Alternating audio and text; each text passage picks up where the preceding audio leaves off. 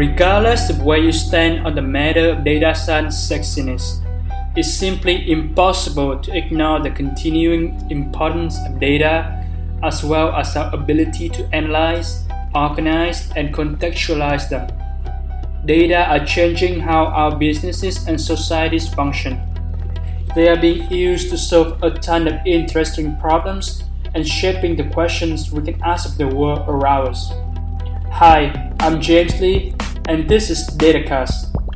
Join me for raw conversations with practitioners from the worlds of AI, machine learning, statistics, and data science. Hi, listeners. This is DataCast, where I have a long form in depth conversation with data practitioners, drug researchers, to unpack the narrative journeys of their career. My guest today is Itai Bar-Sinai, who has over 10 years of experience working at places like Google and AI for startup with big data. Currently, he is the chief officer and co-founder of Mona Labs, a leading AI monitoring intelligence company. Itai has a unique view of the AI industry by working closely with data science and machine teams applying dozens of solutions in over 10 industry, he encounters a wide variety of business use cases, organizational structures and cultures, and technologies used in today's AI world. So Itai, it's just my pleasure to uh, welcome you to the show. Thanks. Happy to be here, James. Fabulous. I want to start our conversation a little bit going back all the way to your education, right? By way of introduction, I believe that you are from Israel and then you went to a college in Jerusalem to study math and computer science. Can you share briefly about your upbringing as well as your? Yeah, sure. I'm a geek from way earlier on than university, right? Both my parents are computer programmers and they were like the first, they were in the first year in, in Israel where there was even like such a degree to like computer science degree. And when I was six years old, my dad brought in and bought like a, our first PC to our family house. And like the first thing he taught me was how to program in QBasic. So like my first English was actually a programming language. And as time went, I, I went to all those geeky programming summer camps and became an instructor in one of those. And we, studying computer science was just like a natural path for me. I actually started by studying computer science and cognitive sciences. And I know I just, after one semester, it just became very apparent to me that math is, uh, is like a bigger passion for me. So I switched to computer science and math. So that's where I did my bachelor in the Hebrew University of Jerusalem. I see. Do you recall any favorite classes that you took in university? Oh, wow. That's a good question. So you know, mo- most of my favorite classes I think like around algebra, right? So I, I, I love group theory. I love topology. Th- those are all around math. I think if, if I would have continued with academic studies, it, it would have been around math for sure. And, and around like more abstract stuff, like algebra, topology and stuff like that. I see. So it sounds that you have a more interest in like the theoretical side of things than like the progress yeah, side of things. Right? It, it, it changes, right? Like when I do business, right? When I work, I actually really just I, the just like the, the, actual meat of things, what we like to say in, in, in we call it the tachlis, the essence of things. And I don't want to talk about like the theoretical things almost at all. But when studying, I think the philosophy behind things was very interesting to me. After finishing college, you uh, worked for about three years as a software engineer at Google, where initially you were just engineer, but then you later become a tech lead for the Google Trends team, building products for consumers and journalists alike. What were some of the major projects that you contributed to during your time there? Yeah. So, so I actually started as an intern um, still during university and then became a full-time employee and um, spent the whole like four years in total in the Google Trends team. Google Trends, if anyone isn't familiar, then I highly recommend definitely people who are working with data. You should definitely check it out. It's like an analytics um, product on top of Google search data and other Google data. You can see like what people are searching for and what the world is thinking about according to Google's data. It's like a deck of Google's data, which is a super interesting thing to have, uh, tool to have. And, and another cool thing about it is that the Google Trends team within Google was always acted like a startup within Google. So I had a really great, like really great opportunity to work on all sorts of areas where I had experience doing completely like front end client side JavaScript, HTML stuff, all the way backwards to like big data pipelines and machine learning um, operationalization within Google, which is, by the way, done very interestingly in a different way at Google and specifically on trends. Like, so there were many different projects. One of them was really interesting. I had the opportunity to integrate trends data into Google News data and actually created this kind of um, feedback feature for journalists, showing them what interest, how much interest is there in the topics that they are writing on in, in the various articles compared to how many articles are already written on that specific topic. A way for them to balance what they're running for to according to like how much is already written about it and how much the, the public is still interested. It's a really cool thing working for such a big company uh, on mm-hmm. such a project because I had the chance, for example, to visit when I was working, like after the project went out and, and journalists started using it, I had the, um, the opportunity to visit, for example, the CNN newsroom in New York and actually see my, like my product, like the thing that I built on the big screen in the middle of the newsroom, which is something that when building a startup, it takes a long time until you get to such a place. So that was really great experience. Absolutely. And just to follow up on that part you mentioned about building products that impact like very large audience, like journalists and consumer like that. What are some of the lessons you learned about building products that impact many people? What are some of the like things that you, as an engineer, you have to take into account when building the, the oh. engineering oh, architecture of that? Something about Google that's, I think, gives someone like me, an engineer that starts working there, a really interesting experience over there that's very different in Google and let, let's say when compared to earlier stage companies is that whatever you like you push out has to go through this very um, strong checklist. You have to check the box on many different things and make sure that everything's fine before it's out. And then if something go- goes wrong later on, then you have to already have a plan on what to do about it. And this was actually something that inspired a lot of what we're doing now in Mona, which I'm sure we'll talk about in a second. But like this notion that when, when you build something new, you have to, like, it's your responsibility to create this, let's say, cookbook or, or, or, or, if anything goes wrong, like what can go wrong? And you think of, okay, what can go wrong with what I'm doing here, right? because it will affect so many people, so many users, will affect so much of the business, right? So, so what will go wrong? What might go wrong? And when it does go wrong, okay, what needs to be done very quickly to resolve the issue? And you need to really map out all those scenarios. And this is something, for example, that today still isn't really happening. Um, like this kind of thinking isn't really happening today in the AI world. But I'm sure we'll dive much, yeah. much more deeply into this. Yeah, for sure. Thanks for beating that bridge between Google. Well, a little teaser. yeah, exactly. Yeah. Just one final note about your time at Google. So you mentioned in your previous answer that you work on a variety of teams, right? Ranging from we call it functions, different functions. Yeah, different function within Google. I, I suppose initially you focused more on, on just high level engineering, then let the getting that interest in AI and machine learning, right? How, how did you become fascinated by AI and ML and decided to go deeper into that domain? So first of all, yeah, you're, you're more or less correct. Right? So I started out, I did mainly things that are front, front end, full stack. Um, it's usually uh, things that are usually more simple, right? Not always. And gradually became more and more oriented towards the backends and big data. And, and then also operation, operationalizing machine learning because like within Google, there's so much already that's built. There are so many different models that are already built and you can think, okay, where do I use those? Then how do I use those? And uh, how, how, how can I take those and make them relevant to the product that I, that I'm building now? And, and it, it was like what fascinated me is really that it seemed like magic, right?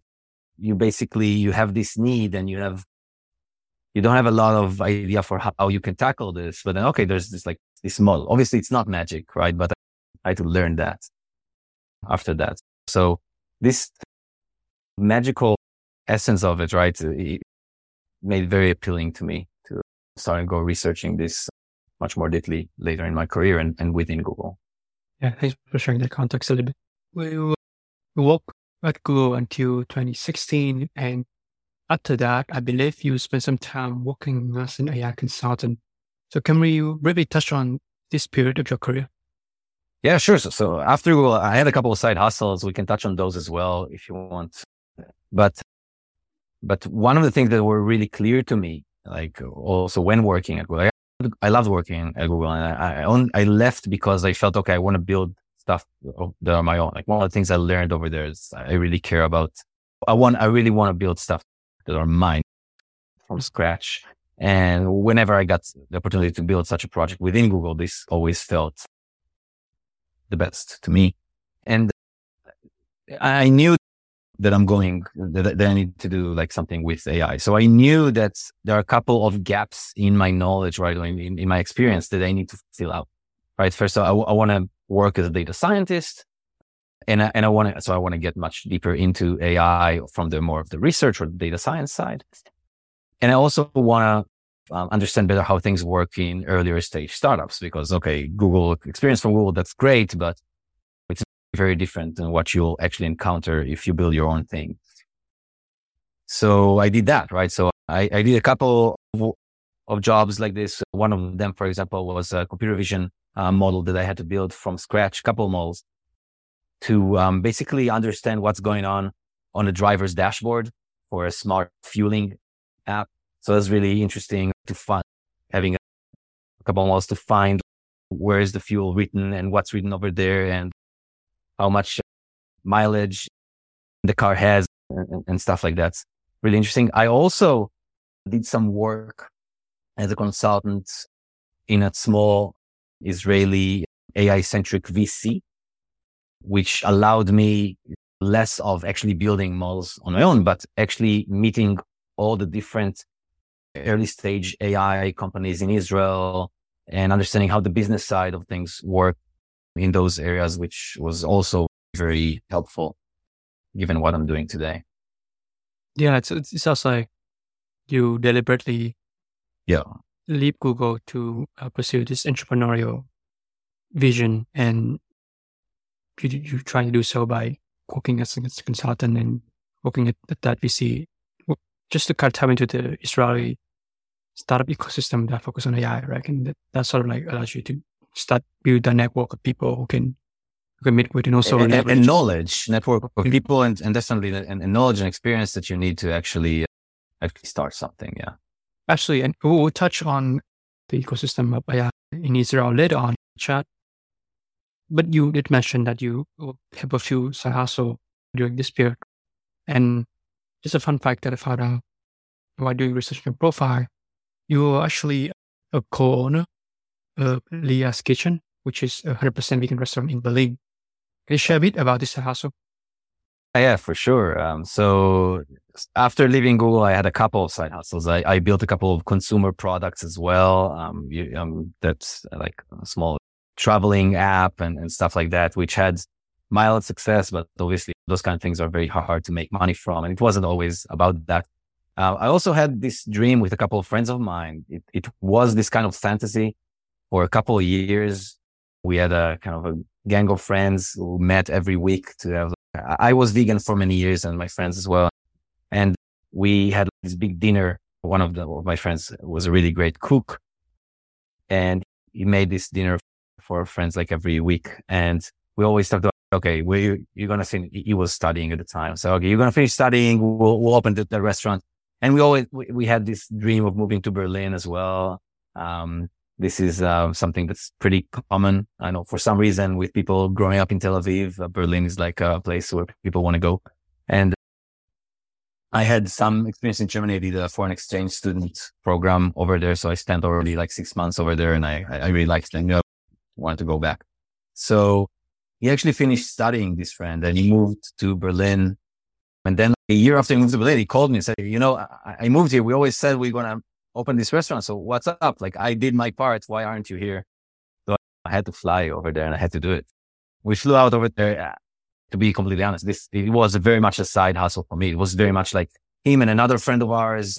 They're the ones who actually built everything. I was more of a silent partner. I helped out with the uh, ramping up things. I spent like a year in Berlin helping with this while working on other projects of mine. But yeah, it was a very special experience. The, the, the restaurant, by the way, is still up and running. I'm not a part anymore, but the restaurant is still up and running and I think it's pretty successful. I highly recommend to check it out. Anyone that's traveling to Berlin or living there. Thanks for sharing. Interesting that you got a chance to partake on that initiative. And yeah, and I, I, I, can, I, I can also recommend that don't start a restaurant. It's it's like the hardest thing ever. Oh. It's uh, hard harder even than starting a startup. Really, it's a very very hard thing to do. I see. Circling back into uh, our, our, our main topic of our chat uh, about AI, since September 2018, you have been a co-founder and chief product officer of Mona Labs, whose mission is to make AI learning impactful, effective, reliable, and safe for fast-growth teams and businesses. Can you share the story behind the founding of the company? Sure. So Nemo, who is was my boss back at Google. Basically, he was the global engineering lead of Google Trends. He and I left Google around the same time and we stayed in touch. We're friends, but we met socially like a couple years later around April of 2018. I think we met and we realized we we're both looking for the next big thing, right? I was working as a consultant and he was actually like a VP engineering at a much later stage AI startup as well. And he called up his, the person was his roommate and best friend in uni. So they were friends for 14 years already. So uh, 18 years now. And, and we grouped together and we, we all knew that we're looking for something big. We're looking for something to do um, with AI and we started some ideation.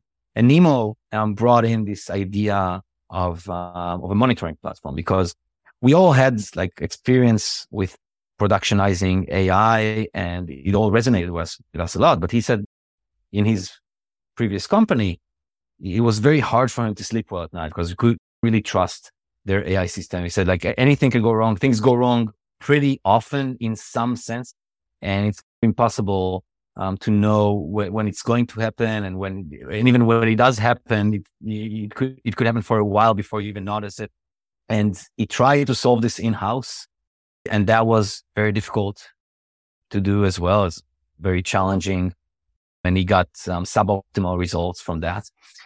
So we did a couple, like some more market research. Like we, we had a couple of ideas besides that, but we did uh, some more market research on this subject and found some design partners and start working on this before like deciding, okay, this is the right thing. It was, it, it became pretty obvious to us that this is, this is going to be a big thing. AI is becoming ubiquitous and let's say the infrastructure didn't evolve as fast as the research, is the AI use cases. It's pretty clear that there's lack of infrastructure over there and monitoring is a big part of it. Can, can you tell more about finding the co-founders again? Like how, how did you and the, the co-founders decide that you're a good fit to work together? That we're a good fit to work together as founders? Yeah. So, so, so between Nemo and myself, that was, it wasn't a question. We worked together for four years already at Google and we loved each other and we knew that we love working together and we have the same kind of style and culture and we're looking for similar things. And then between him and Yotam, our CEO and co-founder, who was his college roommate, right? They were also very aware of how they like each other and have the same culture and, and those kind of things being pretty transitive. it meant that I like Yotam as well. And we have the same kind of culture and the same kind of things that we're looking for. But although obviously we spent a couple of months together, both during ideation and and working on some things. And, and Yotam, he lives in the US. He's our, he's the guy who leads our go to market team in, in, the US. And, and he, he came to Israel and, and we did this kind of uh, like a workshop, right? Like a full week workshop where we built like different scenarios of what could happen with with the startups and what kind of like uh, t- types of, of scenarios of th- things that can happen in, in a startup and and see and, and try to see if we're just thinking about the same things over there. Are we looking for the same kind of results in each kind of scenarios? And uh, are, are there going to be is there going to be a lot of friction over there? Do our interests align on the same kind of things? And realize, yeah, we, we didn't see obviously nothing, nothing is ever perfect, but we, we didn't see anything to major, and it was pretty clear to us. And to be honest, like today, uh, four years into this, Yotam and I are already like the, the best friends, and and we're, we're better friends than any of us is friends with Nemo anymore. yeah, uh, that's that's just a joke. We're we're all really good friends now. Yeah, yeah. Thanks for providing the context. Stepping back a bit into the actual you know, problem, this problem monitoring, and I realize you're framing on uh, how the um, infrastructure doesn't keep up to date with the research, and that's how you and the co-founders motivated to build this monitoring infrastructure for machine learning products to be put in the real world. You are the chief product officer, so I want to ask a few questions about the actual product that Mona is being built. So, uh, so let's dissect these capabilities that are back into the monitoring platform. You actually have written a lot about some of these product features on the website, Mona, uh, everything ranging from flexible data collection and actionable insights to even model version benchmark and near real-time monitoring. You mind explaining how the platform architecture is designed at a high level? Sure. I think a basic architectural overview of Mona, Mona has four, four main layers, right? To it. The first layer is the data layer, right? Because Mona is like, an, maybe I'll start with that. Mona is an end to end monitoring platform, right? It's supposed to provide to you the full solution, right? So there is when you install Mona and when you use it, there is some work to do in order for Mona to be configured and tailored to your specific use case. But it is a platform that should cover everything that's relevant for the whole monitoring lifecycle. So to do that, it utilizes four main layers. The first layer is a data layer. Layer's job is to allow you very easily to collect relevant data from wherever it resides, right? And this could be model inputs and outputs, but also business metadata and business feedback and manual labeling and training data and technical metadata and stuff like that. Collect them all to one place and create from them uh, what we call a monitoring data set, right? Um, that, that has all the metrics and, and fields that you want to track, right? Your monitoring schema, basically. You can define a monitoring schema. Once you have a mon- such a monitoring data set, that's the end of layer one. Um, layer two is a visualization layer basically everything you can think of um, that uh, allows you analytical um, um, exploratory capabilities on top of this monitoring data set or monitoring data sets that you build on that Mona built for you. So anything from dashboarding, report creation, exploration, hypothesis testing, root cause analysis, troubleshooting, things like that. We have investigative tools within Mona to do all those things, both as a dashboard and via um, programmatic API. Then comes a third layer, which I think is the perhaps the most important and the most differentiated layer that we have, which is Mona's intelligence layer. The intelligence layer's job is to find for you exactly where your system underperforms or has some kind of drifting um, behavior or some sudden change, some behavior that you didn't expect and show you exactly where this happens as early as possible with a full context on what's happening so that you can resolve the issue as quickly as possible. And then a fourth layer is what we call the operational layer. It connects back to, to your workflows. Make sure that the right person gets alerted in the right time about the right thing, right? So it connects to your Slack or PagerDuty or Microsoft Teams or emails. Um, it, it allows you to track different issues over time and resolve them and assign to different people and connect to your ticketing system like Jira or Monday or however you, um, you handle your work. Um, so that's more or less like the, the overview of the architecture. Yeah, thank you for sharing that. Just to recap, is the data visualization, intelligence, and operation. Exactly. And I guess like throughout the, the years that you've been with Mona, team has been building this platform layers by layers. Right? It, it doesn't always been in, in conversation with customers to be able to pinpoint this design. Yeah. Yeah, definitely, definitely. We started early on. Like the first thing we did before we built any architecture or anything is just like find design partners. And those were by design, we found late stage startups that are AI centric. We realized very early on that those are the thought leaders, right? So for example, Gong IO is one of our customers and is perhaps like they have one of the most advanced AI teams uh, available. And those are the teams that we thought, okay, they, how they behave today, that's where the future is going. That's where the big corporations are going to go. Like the big companies are going to behave like them. They're, they're paving the road for everyone else. And we said, okay, it's more important for us than to get like initially the big deals to get those companies that we think understand the problems the, the best. So we started by just like finding a couple of those that shared our vision uh, regarding like this pain and this need and just started working with them, like researching them uh, and understanding, okay, why is this painful? How does this work? If I provide you something like this, what would you do with this, with it?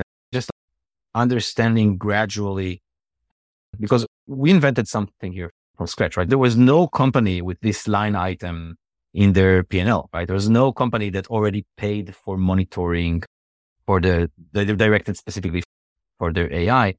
And those companies try to build something in house and got suboptimal results. And we could learn from their pains and, and build like this the best way. So that's exactly what we did. Yeah.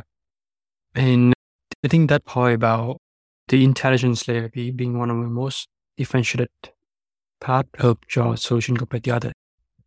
It's very important point. I want to dig deeper onto it, the way you and your team made more things about intelligently monitoring the, the data, right? A few years ago, you were written a very comprehensive and definitive guide to AI monitoring, which dated back, I believe, in 2020.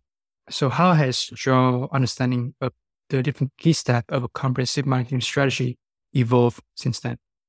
Yeah. So I think like the best thing to start is to ask, what do you even mean when you say monitoring? Right. Because to me, it's still very hard to believe how different of a view different people have about this uh, when asked this question, right?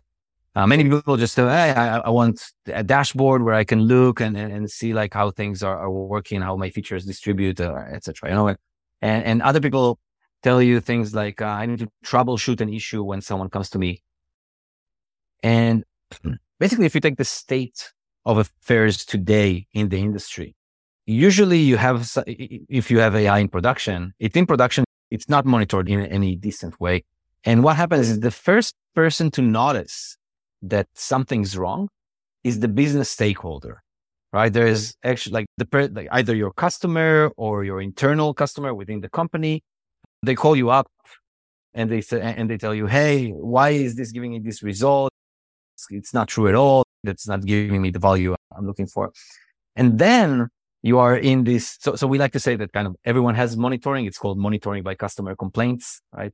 And, and, and then when you get this complaint, now it's time for you to start troubleshooting and and and that's very uh, hard to do now and now you're firefighting because business is already suffering. And i think one key differentiation of mona is like many people like this story is known what i said right now but many people say okay so what i need from monitoring is that when i get this phone call i can very easily and quickly understand what's going on and resolve the issue. But I, I think that's a misconception of, of what monitoring is, right? Monitor, the, the overarching goal of monitoring should be to detect and resolve issues before they hurt your business KPIs, right? Make sure that you are aware of them and that you resolve them before the business stakeholders give you, gives you the call. So break the cycle of monitoring by customer complaints. So they basically become from reactive, becoming proactive and, and this is something that's still not very well understood as, as I mm-hmm. see in the industry. So really, uh, this is why we invested so much in an intelligence layer, right? That allows you to uh, to find out about issues very early on, right? Before they affect your entire data set, right? The, the, the entire distribution of your data or, or, or, they affect your, your business KPIs. And, and to do that, the, the kind of steps you need to take is really very similar to how we built our architecture, right? You must make sure, A, that you can collect all the data um, from wherever it resides. And it's not just model telemetry. It's not just model inputs and outputs, right? There's a lot of relevant data outside of the model scope that you need to collect. You need to make sure that you have all the, the tools to easily explore this data and understand if you have an open question you want to ask, you need to get it, you need to be able to get an answer as quickly as possible on top of this data. And you have to have a proactive automatic mechanism that will detect issues very early on and alert you on them. And obviously it needs to be connected to your workflow and actually you need to do something about it, right? You need to be, uh, to have the culture and, and be able to work on top of things. So that's really, I think, like the key steps in monitoring AI.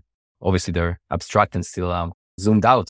Yeah, I think I really like that part about how you said being proactive and monitoring these issues before customer complaint. So like really being able to not just do it ad hoc, but have a strategy to do so. And it sounds like that Mona's design was really like fit squarely into this different step of that workflow. Zooming in even more on like how your customer can actually utilize that, that intelligent monitoring solution.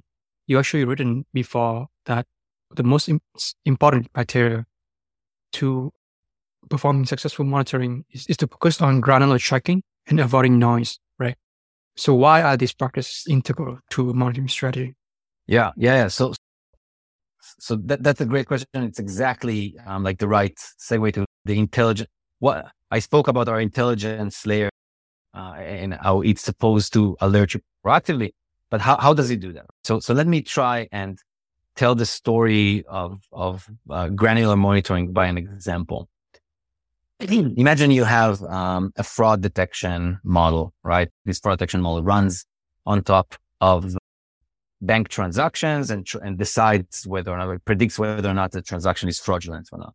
And now to do that, it, it, it, utilizes features that are derived from different data sources. Some of those features are derived from data that is um, saved on cookies on the customer's browser, on, on the end user's browser, right? The, the, the person actually using the bank to do a transaction, the, the bank website to do a transaction. And now let's imagine that Google decides to release a new Chrome version. And in this new Chrome version, it's in beta today, right? This new version, this beta version, they changed the policies for how cookies can be read or the API for how cookies can be read or saved, right? So now some of the features that you have that rely on cookie data, they're just broken. And if you're lucky, you have some pipeline breaking somewhere and some alert going up, but that's not always the case at all. Sometimes you're just going to get like numbers that are incorrect over there. There's like not numbers that you were planning on getting, or you're just going to get nulls. And when you when this Chrome version is just released into beta, maybe the traffic that you're getting from it, it's like 0.01% of your data, 0.1% of, of your traffic is coming from this. So if you just track your features across the entire data set, across your entire traffic, you're not going to notice anything, right? 0.1% somewhere changed and, and you don't know maybe that this new Chrome version is coming out. You don't know that anything like this is happening. It's just happening under the radar for you. It's a very small segment, very specific segment of, of the traffic that is suffering and suffering a lot. However, if you're not, if you don't do anything in two or three months, this will be 10 or 15% of your traffic, right? Because Chrome, like usage grows very significantly, very quickly. And obviously then you're going, your business is going to suffer and you're going to get this monitoring by customer complaints, right? And even if you do track your feature overall, then maybe then you'll know about it. But business is already suffering a lot, right? So you need to have some kind of mechanism to detect these kinds of things. And those things happen all the time. There's so many different examples for why this kind of change in a very specific place will happen. You need to have some kind of mechanism to automatically detect that specific segment and that is behaving very differently. Like detect, hey, I see now there's a new um, Chrome version. And for anyone who's using this Chrome version, feature A, B, and C are behaving very differently than how they used to behave like on, on previous versions. And there's so many places where you need to look to find this. And you don't even know that there are new versions coming out. So you can't manually, there's no way to do this manually in any scalable way. So that's exactly what we like, what we designed our intelligence layer to do, right? So in the center of intelligence layer, there's what we call the insight generator and its job is to find automatically, like exhaustively search all different business dimensions, like browser version, device type, whatever your business dimensions are, right? It's, it's highly configurable. Find the specific segments in the data where there's some anomalous behavior like this and alert you on that the moment that it finds, even if it's like 0.1% of your data. Obviously, highly configurable. Maybe you want to get alerted only if it's 1% or whatever, but find it even if it's not affecting your entire data set yet. And it's not in a segment that you knew that you need to look at, right? you don't define, look at this Chrome version before, right? So that's what it's designed to do. And just to uh, close the other side of this coin is that if you do this in a naive approach, just search everywhere, you're going to get a lot of noise. And this is even worse than not monitoring at all. Like alert fatigue is probably the biggest enemy of healthy monitoring there is.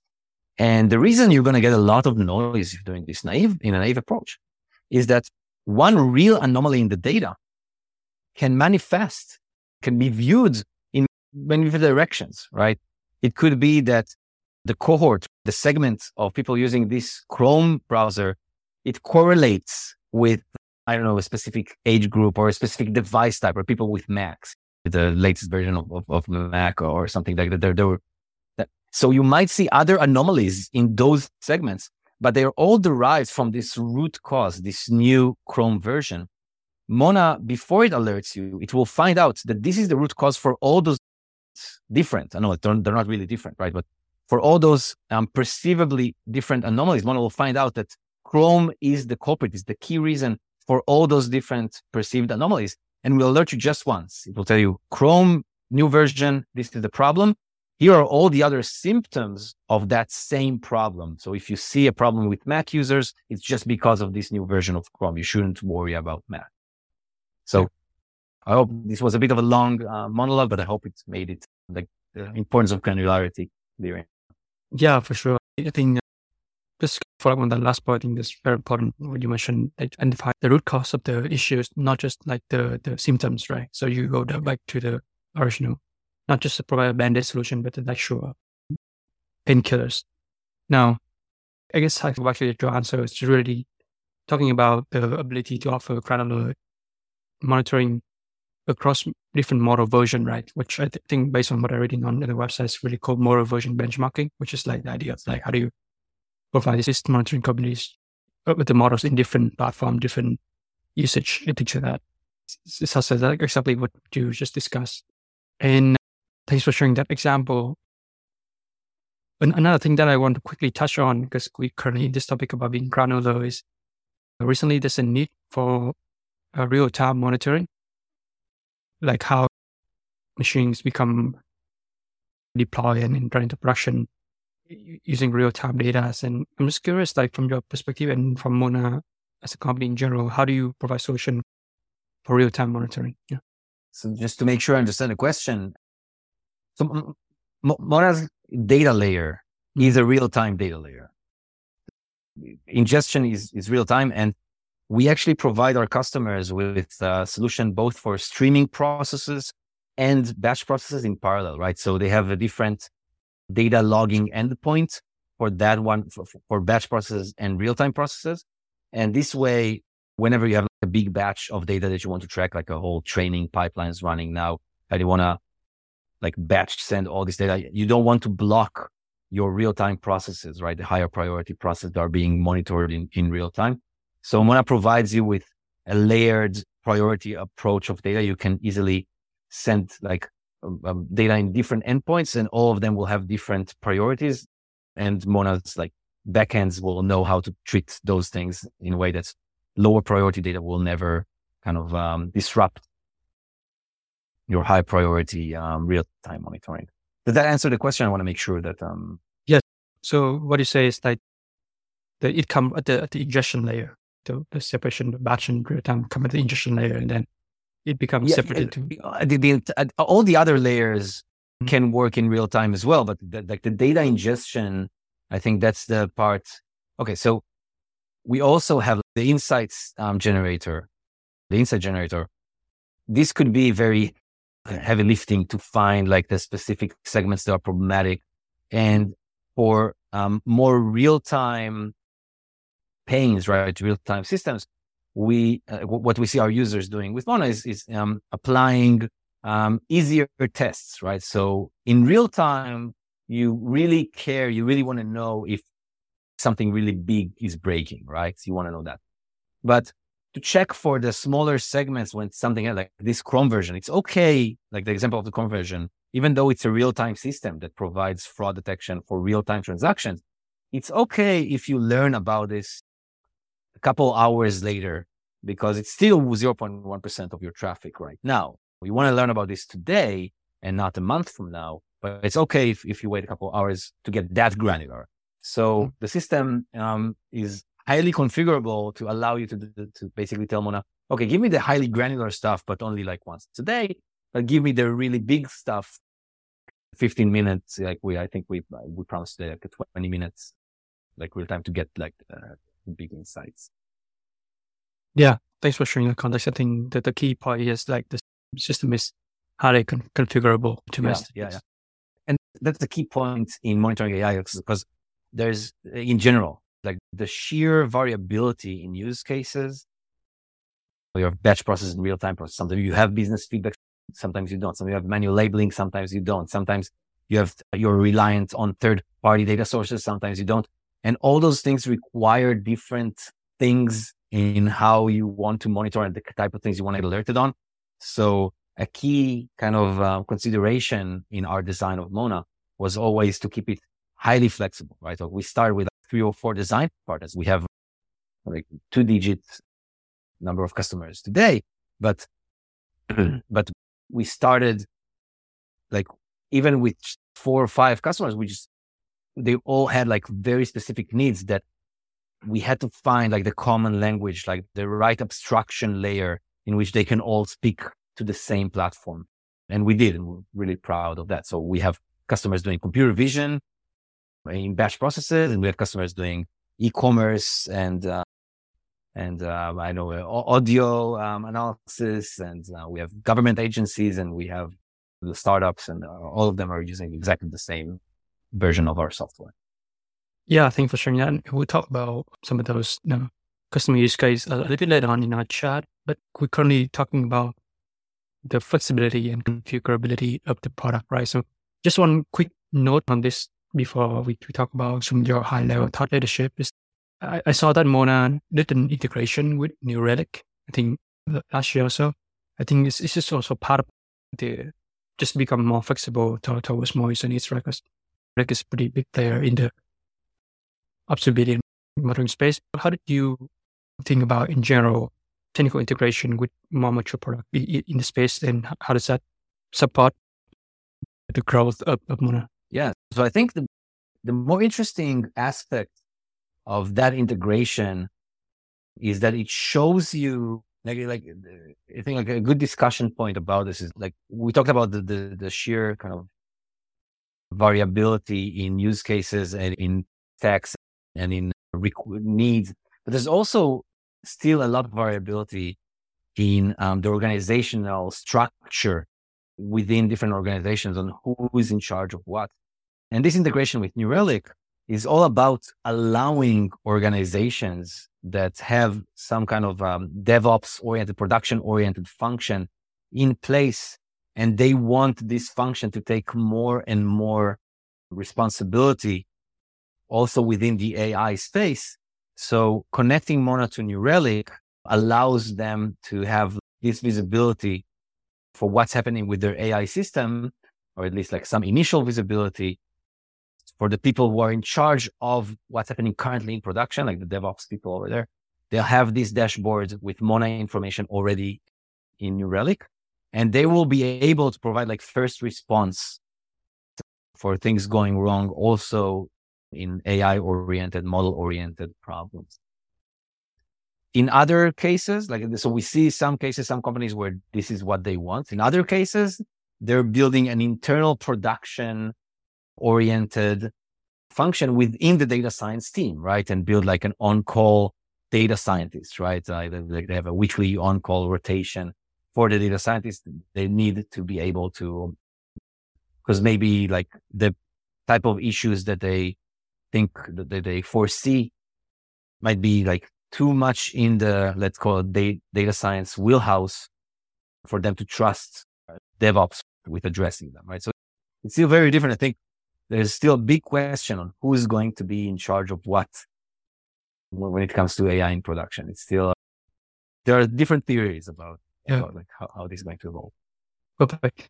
Because we could create this topic of organizational structure, I think that's served pretty well to my next question. So you give this talk at the DADLib Summit in Berlin back in summer 2022. And in that talk, I believe you discussed the shift from data science teams from being research oriented to product oriented, right? So would you mind explaining more some of the issues with the traditional research oriented mode and defining the product oriented mode for the audience? Yep, product oriented AI is this kind of paradigm that we're trying to uh, really talking about a lot lately. If you think about it, let's start with like how things are, right? if you think about the data scientist job, traditionally speaking, it's completely research oriented. Even today, if you search on Google for the data scientist, I don't know, work or, or, job, you're going to see that their job is usually defined as understanding a business problem, um, get, like collecting a data set and preparing a data set, train, test, deploy, right? Like the model is the end product of their job, right? Of, of this process. And once the model is out there in production, serving like the business, their work is done. Again, traditionally speaking, obviously many organizations are now moving away from this, but traditionally speaking, that's data scientist job. Like you build models and you understand that building models is, is a big thing. I'm not trying to uh, diminish this uh, at all, but the model is the end product. And this causes a lot of problems, right? It causes lack of clarity regarding who owns the model now that it's in production, which that's like the reason why we see this monitoring by customer complaints, right? No one is accountable for the model now that's in, in, in, in production. And this basically causes a lot of, there's dev, like eh, data scientists think that DevOps people should be in charge of some of the things. DevOps people say, okay, but we don't have the monitoring tools for that. And we can't really be in charge of that. And the business stakeholders are just like frustrated about the whole thing. They're, they're spending a lot of money and AI is just being con- like considered really high risk, like a high risk kind of investment because even if your research project succeeds and you get like good results in your test set, that doesn't mean that you're going to get good results in production. And even if you get good results today, tomorrow everything can change and no one will know about it. So it's just not a good operating way. It's not, not a good investment. And like the teams that we work with was usually made up of data science leaders that understand that this kind of approach actually poses a threat to their existence, right? To their team and to their resources. Because when AI is considered to be such high risk, then, and you can't really trust it, then the moment that, that you have an economic downturn or something, who would have thought? Then th- those are the th- first things that you're gonna lose. So what we see is a shift in their thinking to become much more product oriented. What, what when I say product oriented? I think it means that the model stops being the end product, right? It's actually just a, when you have a built and deployed model, this is just the first um, step in an ongoing, evergreen, everlasting o- um, process that, that, that is now live that needs to be taken care of. It means that the test of the model stops being in the test set, right? In the lab. It, the test, the real test of the model is how it functions with regards to the actual business that it's trying to serve, right? The business KPIs. And it means that you shift your goals and you strive, again, like we said before, you strive to resolve, attend and resolve issues before they hurt business so that the business stakeholders will have trust in this. Yeah, so, so this is the paradigm that we have defined and are really trying to push and are working with our customers. This is when we do a, a, project with a new customer. It's not just about, okay, let's set up monitoring. It's let's see how you become product oriented in your thinking of AI and monitoring is a main tool in doing that. Yeah, absolutely. Thanks for providing those concrete issue with the traditional approach of uh, research oriented as well as defining the the definition of what does it mean to be product oriented AI. Just to recap what you said, just the, the model isn't the endpoint, it's the whole AI enable system.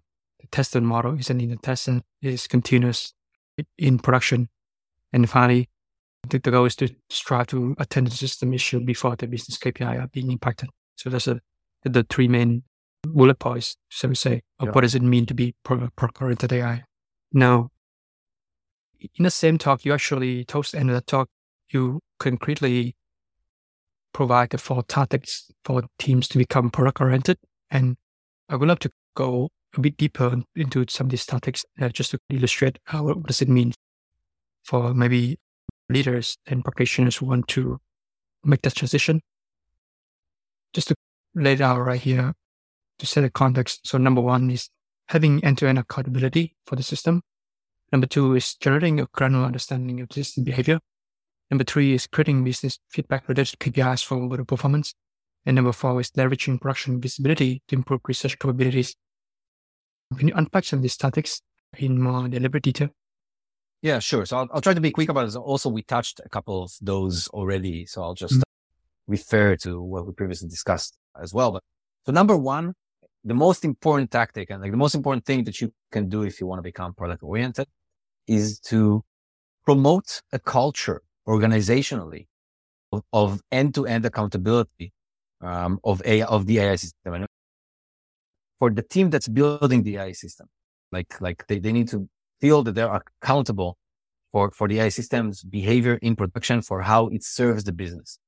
And I, I'm saying that this is the most important one because once you have this kind of accountability culturally, then the people will just decide, okay, we're accountable. Then we need to find how to make this work because, because that's how we're measured, right?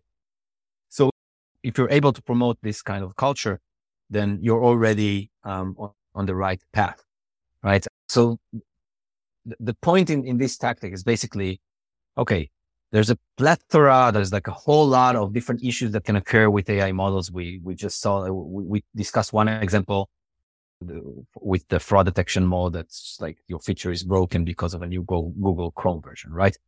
And this kind of, of, of problem really, it's, it's unclear. Like I said before, it's unclear kind of who's responsible for this.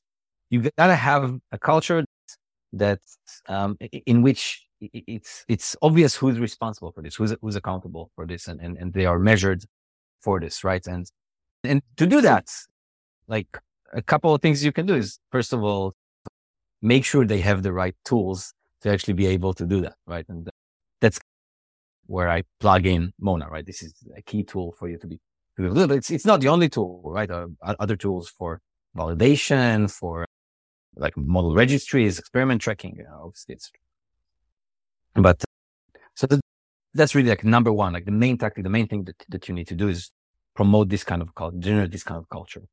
The second thing is uh, what, what we discussed already. I think generating a granular understanding of the system's behavior. You, you, you've got to go deep. You can't, you can't just look at your feature distribution across the entire data set like we saw before. You're going to lose, like the moment you see a problem over there, it's already too late. So you got to have a granular understanding. The third one is creating business feedback related KPIs for model performance. So basically what I'm saying here is that you need to zoom out, right? From the model and just the inputs, outputs and look at the entire process. Sometimes you have many different models in the same process and a failure of one is the cause for the failure of, of another, right? Like one feeds, like an output of one is an input for another and, and you have to monitor them in the same context. So you know that this is happening when this is happening. Sometimes the problem isn't in the actual model inputs or, or outputs. It's in some third party data source that's causing the issue. I got to me- monitor what's coming on, coming on from there. You got to create actual business feedback results. If, if it's possible, it's not possible always, right? If you're trying to predict life expectancy of people in life insurance policies, right? And that's very hard to get actual business results over there. It's like years forward, like know whether or not your prediction was correct. Uh, same with real estate uh, predictions. But oftentimes there could be at least some kind of proxy that you can get or some cheap or at least not very expensive manual labeling that you can integrate into your process to create some kind of business today. So we zoom out from the model. It's not just about model inputs, outputs. It's about the entire process. And then number four was really what I like to call the, the tactic that, that is like the tide that raises all boats. Because you have a research oriented team, let's say right now, their main KPIs are how well am I doing on my test set, right? I want to improve my model. I want to make sure that I'm using the right learning algorithm, that I'm, i have the best data, that uh, all those things, right? And when you have much better visibility into production, into how your models behave in production, you can actually feed that back in, right? I'm not just talking about like having more labels, right? But feedback that back in to improve your research process, right? So you can learn, okay, here's the specific segments, right? Let's say you have an audio analysis kind of model you're trying to do even speech to text, right? And that's, that's a common example. And, and let's say you, you can find out when in real production, in inference time, you can find out that there are specific devices when the recording comes from those devices, you're doing work. So maybe there's a specific type of microphone, right? That's, that's gets like specific noise that your, that your model isn't very good working with those recordings.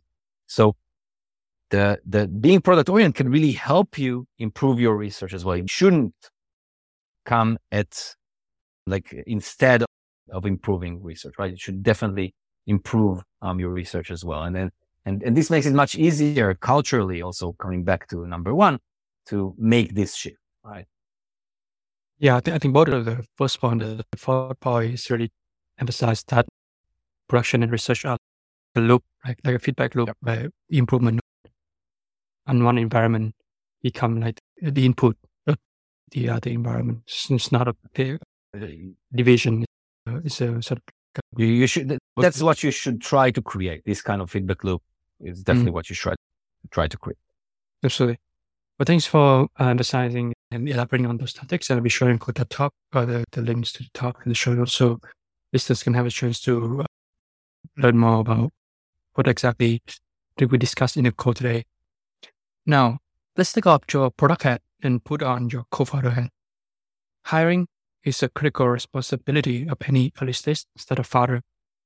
What valuable lesson have you learned to attract the right people who are excited about the missions and whatnot? Yes. First of all, giving talks like the one in, in Berlin Deadlift, is, is always helpful. Like you get a lot of exposure and um, people are interested in what you're doing, then they, they, yeah, they come over. But just like when you're doing something very, like when it's very early startup, I think personal network is like everything. Like in very early stages, that's like the most important thing. And you need to have friends and friends of friends and brothers and sisters of friends and that are like thinking uh, that are like in this area and that you trust them and you like know that th- those are like right people to bring on. If you're starting a like one of the things that I really um, suggest thinking about early on is okay, okay, who's going to be like your founding team? I'm not talking just about the co-founder. Okay, first year, like who is at least in your fantasies, like who are you bringing on, right? You might not get all of them, but that's right. And as things progress, actually, like the network of networks is is still huge, right? Like your founding team, if they're like enthusiastic about what's happening and things are going well, then they bring in their friends as well. And it's usually like the best thing that you can have. So almost all of Mona employees thus far, they came from like such like networks, right? Either our personal networks, the co-founders or the first employees personal networks, maybe a couple who didn't. I think also diversity should be thought of from day one, just mm-hmm. to allow in the future more people to join later on and feel comfortable. If you have, I know, 10 male engineers team, it, it's going to be harder to bring the first female engineer than if you have four male engineers and now you're the first one. It's, it just makes it much more difficult. We're proud to have over 50% female engineers. It wasn't hard at all, actually. It's like from the networks of friends, what came naturally um, for us. And something that worked really well for us is just like hiring junior engineers. And once we already have like, established the founding team and we have people who are very knowledgeable in what's happening in our engineering practices. So I'm talking mainly about engineering because that uh, we are a deep tech company. It's like the main thing that we hmm. were mm. like hiring for.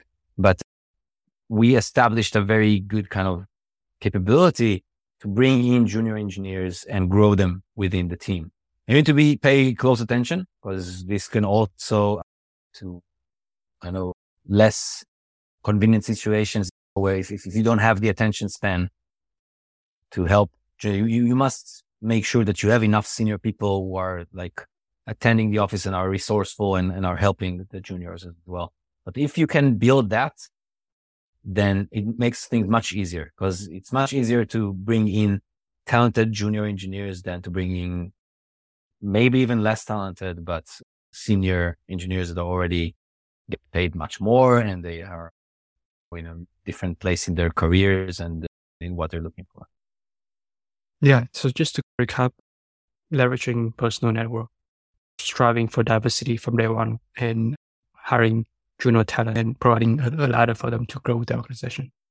Yeah. Make sure you have the ladder before you hire the junior talent though.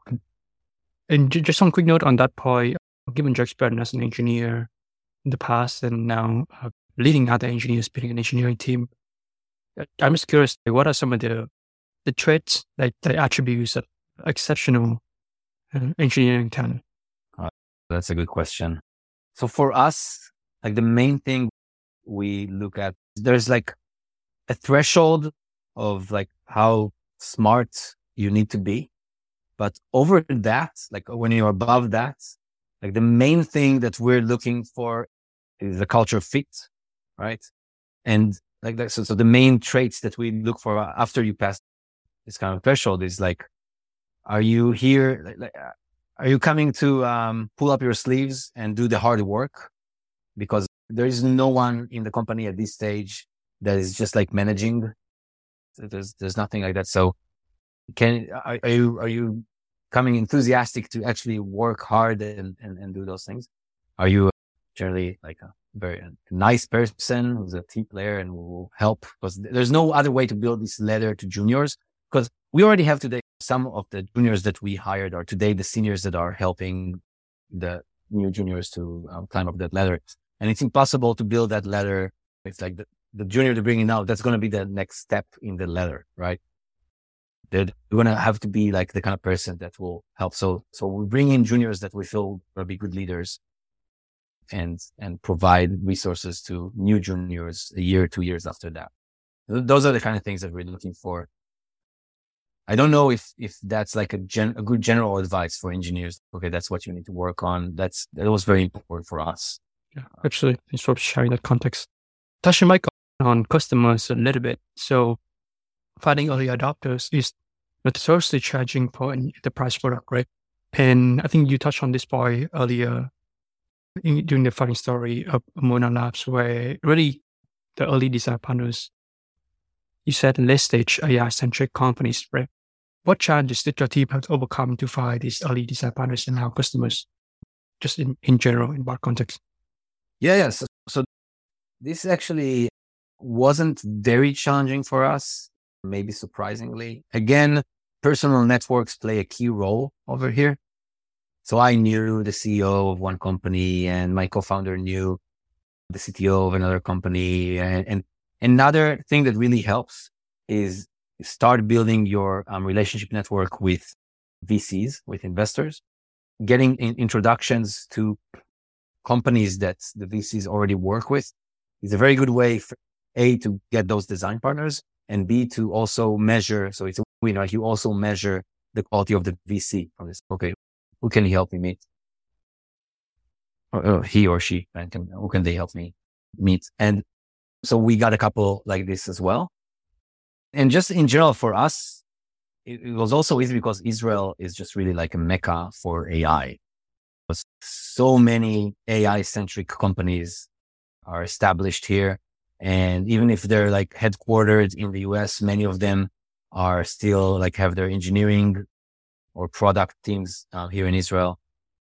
And, and they're all centered in Tel Aviv, most of them. So it made it very easy to walk around, just meet more people, ask around. Uh, the community is tight knit over here. You can easily ask around once. Obviously, it's not anyone can do it very easily. You gotta get some rapport and, and try to get you know, introductions, form introductions and, and build relationships and build friendships. But we were in a good situation to do that when we started. And now I suppose Mona probably have more customers. And one point you also mentioned earlier is like your solution tackle different data modalities ranging from structured data to NLP to computer vision to speech and audio. And I assume like monitoring might have to be customized for these different use cases. So how do, as a chief product officer, how do you think about satisfy the needs of different customers in different domains? Yeah. So that's, that's where being a product person who's also an engineer really helped because you think of okay you have a design partner and, and you come to a conclusion with that design partner that this is the type of thing they need from the solution they need x and then you talk to another design partner and they need y and you start breaking down the components how you can build something that will provide both x and y what's shared between x and y and what does what isn't shared and and therefore what do you need to to allow them to configure exactly to, to, to configure to have X or to have Y and both with the same kind of software and without working too much. It's not an easy thing to do, but yeah, you can check our documentation if anyone wants to go in deeper into their documentation and do our tutorial and just see like how our configuration language works. So we have a no code, low code configuration. You can either do this with zero code, like with a graphical user interface on the dashboard, or with a JSON based low code kind of configuration file you can write and manage on your Git repository or wherever, and then programmatically update Mona with it, which just tells Mona how to build your monitoring schema, how to extract the relevant information from the data that flows through your system, and what kind of alerts do you uh, are relevant for you, right? What, what do you want to get alerted on? What type of drifts, what type of changes in the data, what type of um, anomalies or outlier behaviors, etc.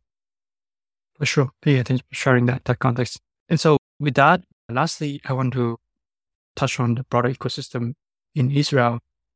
When you talk a little bit about the robustness of, of the whole country in, in general. So how would you describe the, the state of the AI ML engineering community in Israel? I think the best word is just like the community here is thriving. It's probably, perhaps it's the best place. I don't know, maybe in the valley you will find more companies in number, but and I'm I'm not uh, as familiar over there with the, how the community works, but here there's so many different companies doing so many cool things regarding to ML engineering and ML infrastructure and just and ML applications as well, which is great because you need to find your first customers and you can just do that here in Hebrew and and there's lots of thought leadership coming out from here. And the, the community is also uh, very tight knit, right? Like you can easily get connected to different people. Almost everyone you meet, you have some common friend that uh, went to the, like they went to the army together and you went to high school with him. Uh, and then you can just like easily get acquainted like this. Also a lot of kind of pride. People are really happy to help one another and happy to make each other look, look really good. And everyone's happy when someone succeeds. It's a really great community we have all the right WhatsApp groups, all the right Facebook groups. Very easy to just get around. For sharing that. I think I think like a lot of the companies in the whole MLOps ecosystem uh, are from Israel, right? And then yeah. not just monitoring, but like across different across the entire stack. Yeah, so it's interesting to hear your perspective on how it manifests itself in the community.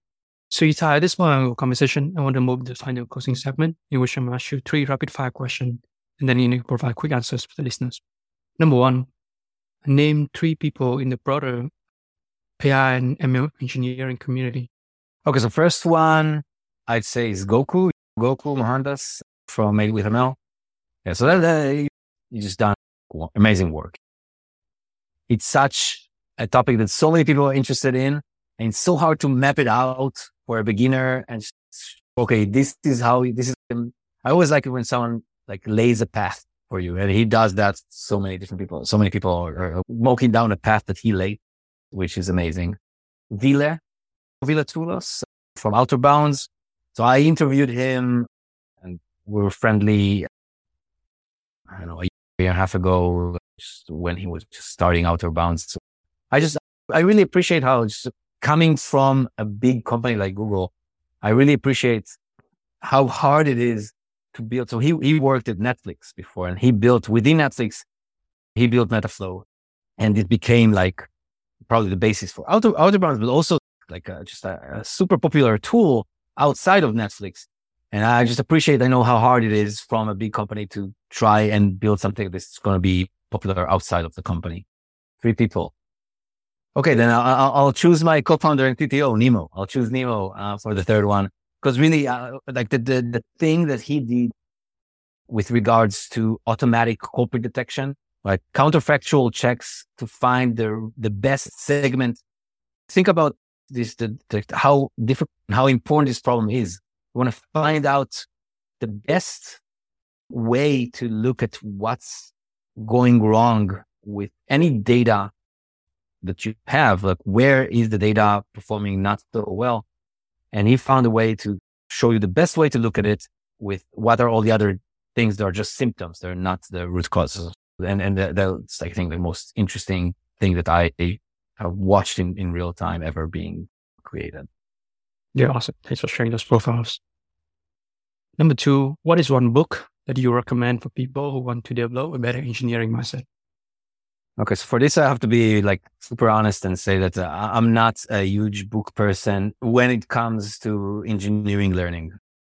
Like to me, to learn how to build something, I just need to have a, an idea for something that I want to build because I'm excited to have this thing in existence and, just make sure that I say, okay, I'm going to build this and then just start understanding how to do that. Like, so if reading a couple of chapters in the book is part of that path, then that's great. And I'll, I'll try to realize that, but I'll just look for more and more material, material online and examples and just try to understand how things, um, are going. I'm not super familiar with any like specific book that I can really recommend. So I just recommend like, um, get really enthusiastic about something that you want to build and the learning will come with the process. That's how it works for me anyways. But finally, Imagine that can send out a single message to all the early career, early stage machine engineers on LinkedIn. What could you say? So I would say if you're a junior machine learning engineer, I would make sure. I think the most important thing that you can do, probably it varies from in different places, but one of the most important things that you can do is to make sure that you are in a company that advances the kind of product oriented approach that promotes the kind of product oriented approach that I discussed earlier, because this is probably the best predictor that you can have for how robust um, the team is and how, how strong it is going to be and is right now within the organization and whether or not you're going to keep your job if something bad happens to the business and whether or not you can expect to get promoted and the team to get promoted to have more and more central part of the business. Because if it's just you're building something that's like this cool research thing that we want to do for for PR um, reasons, then there's a good chance that you're in an uh, unstable kind of place, and also that you're not going to learn the best practices for how to do things that actually work. So either make sure that you're in an organization by finding this organization or by promoting internally, if that's possible culturally in the organization that you're in, promoting this kind of, of thinking and approach. Yeah, actually, I think that's a, a fantastic way to uh, conclude our conversation. So, Itai, I really enjoy uh, chatting with you today, learning about Same here. Um, educational background in Jerusalem, your time working as an engineer on Google Trends, technical advice on uh, comprehensive monitoring strategy, high level architecture of the modern monitoring platform, some of the show work entirely related to how to move from a research oriented to a product oriented business team as well as some of the strategy related to hiring, finding design partners, as well as tapping into the broader community in Israel. I'll be sure to include everything that we discussed today into the show notes so listeners can have a chance to take a look, follow up, and learn more about some of the exciting work um, that uh, Mona Labs has been working on now in the past as well as in the future to push the state of monitoring for more companies to become AI centric. And they're excited to hear that. And yeah, with that, I uh, hope you have a good rest of the day. Thank you so much, James. This was fun. Thanks so much. Well, that's the wrap for another episode of Datacast. Hopefully, you have learned something insightful and interesting from my guest today. You can read the show notes from the podcast website at datacast.simplecast.fm. If you want to get instant updates when a new episode is released, either follow me on Twitter or subscribe to my newsletter on my website jameskle.com. It is my greatest pleasure that you listen to this podcast and take advantage of the data revolution coming upon us. Goodbye for now.